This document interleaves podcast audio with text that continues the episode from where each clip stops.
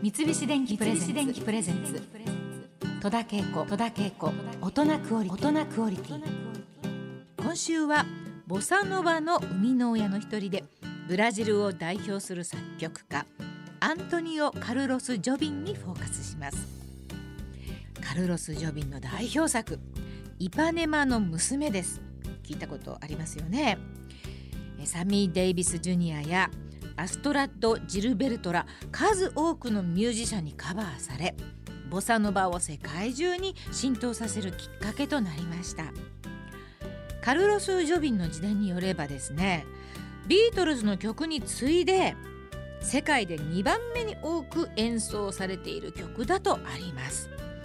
えー、私が歌ったことは残念ながらございません。あの言葉も難しいですし私の中のあのボサノバっていうあのなんかあのジャンルというか曲が何でしょうね、えーまあ、もっと大人の人が歌う歌というイメージがまあ私もかなりの大人なんですけれどもちょっとこうアンニュイな感じというかなんかちょっとそういうイメージがあるんでしょうね敬遠しがちのところもあるんです聞くのは大好きなんですよね。リオデジャネイロオリンピックの開会式私も見てましたよ。皆さん見てましたか？その開会式ではカルロス・ジョビンのお孫さんダニエル・ジョビンがピアノでこの曲を演奏しました。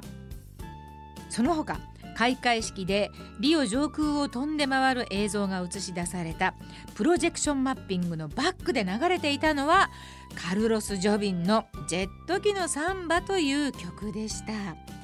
さっきも言いましたよね。ちょっと私にとっては大人っぽいイメージがあるボサノバなんですけれどもオリンピックで見てる限りはあのもうちょっと大人というイメージよりはあでやかな熱いものを感じました。それはあのお国柄ってこともあるかもしれませんけれども。私はねあのボサノバにアレンジされたスタンダードナンバーをこうバッと集めたような CD をたくさん持っていて困った時のボサノバっていう感じでですね 何を聞こうかなってちょっと困った時にはよくそれをかけたりするんですたくさんの人と一緒にメイクをしてる時とかもありますのでみんなの迷惑にならないというようなのが大前提でこれはあのボサノバの音楽をかけてるとみんなが聞くんですね。これ誰の？どういうの？って聞いてくるので、まあ、みんなもあのスッとこう耳に馴染んでくるそういった音楽なんじゃないかなというふうに思って私はよくあのかけています。でこのボサノバっていう言葉の意味なんですけれどもボサっていうのは隆起するとか傾向何々傾向にあるという傾向ですね。隆起するとか傾向という意味でボサノバのノバは新しいという意味なんだそうです。つまりですねこれ英語で言いますとニューウェーブでフランス語で言いますとヌーベルバーグに近いニュアンスの言葉なんです。だからあの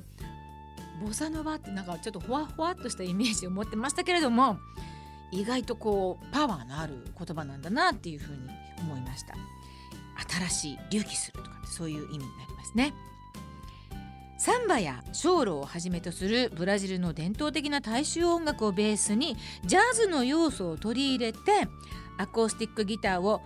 バチーダと呼ばれる独特の弾き方で奏でささやくように歌うボサノバは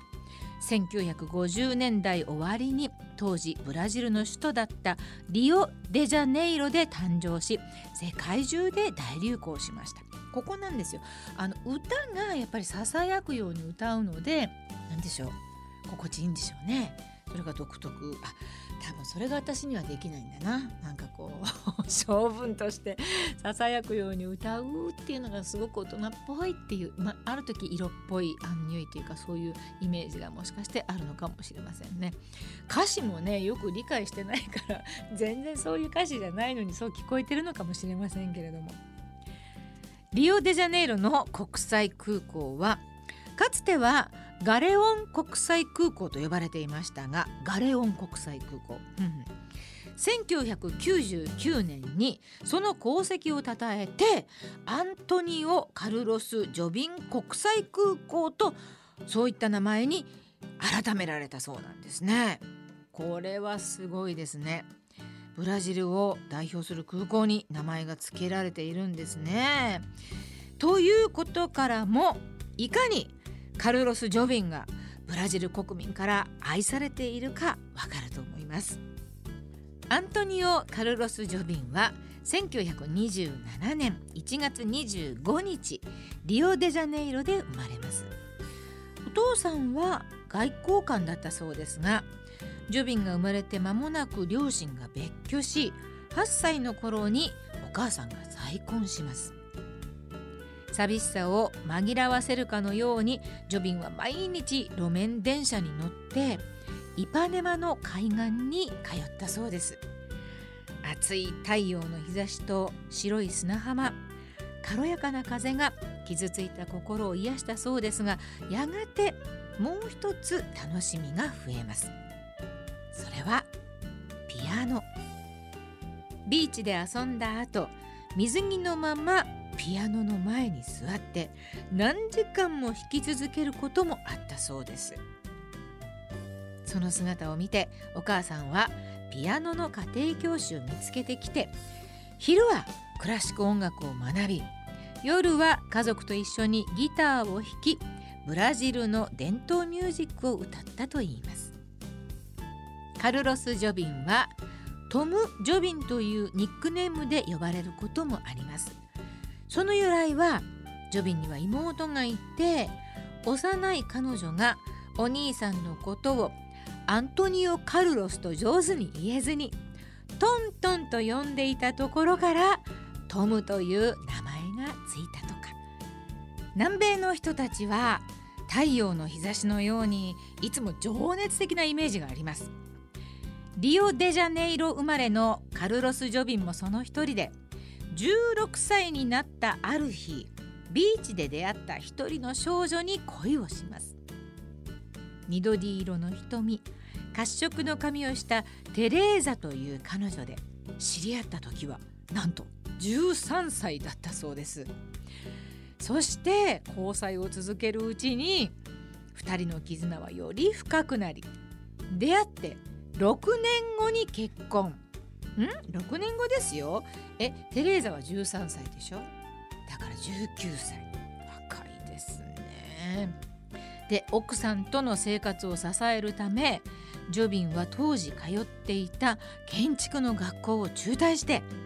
昼はラジオ局でピアノの演奏をそして夜はバールやレストランでディナーの BGM を弾く仕事を始めます。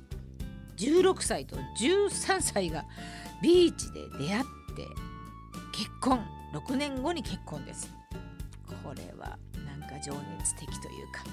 さすがブラジルという感じがします。三菱電機プレゼンツ。戸田恵子。